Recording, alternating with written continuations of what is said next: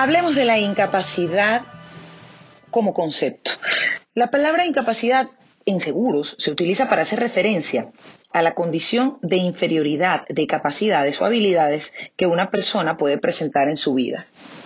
Puede ser desde su nacimiento o a partir de un evento específico o en un momento en particular de la vida eh, que, luego, que luego pueda subsanarse.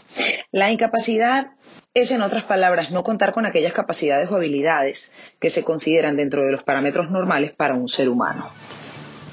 Gracias por estar escuchando los podcasts. Un abrazo fuerte para todos.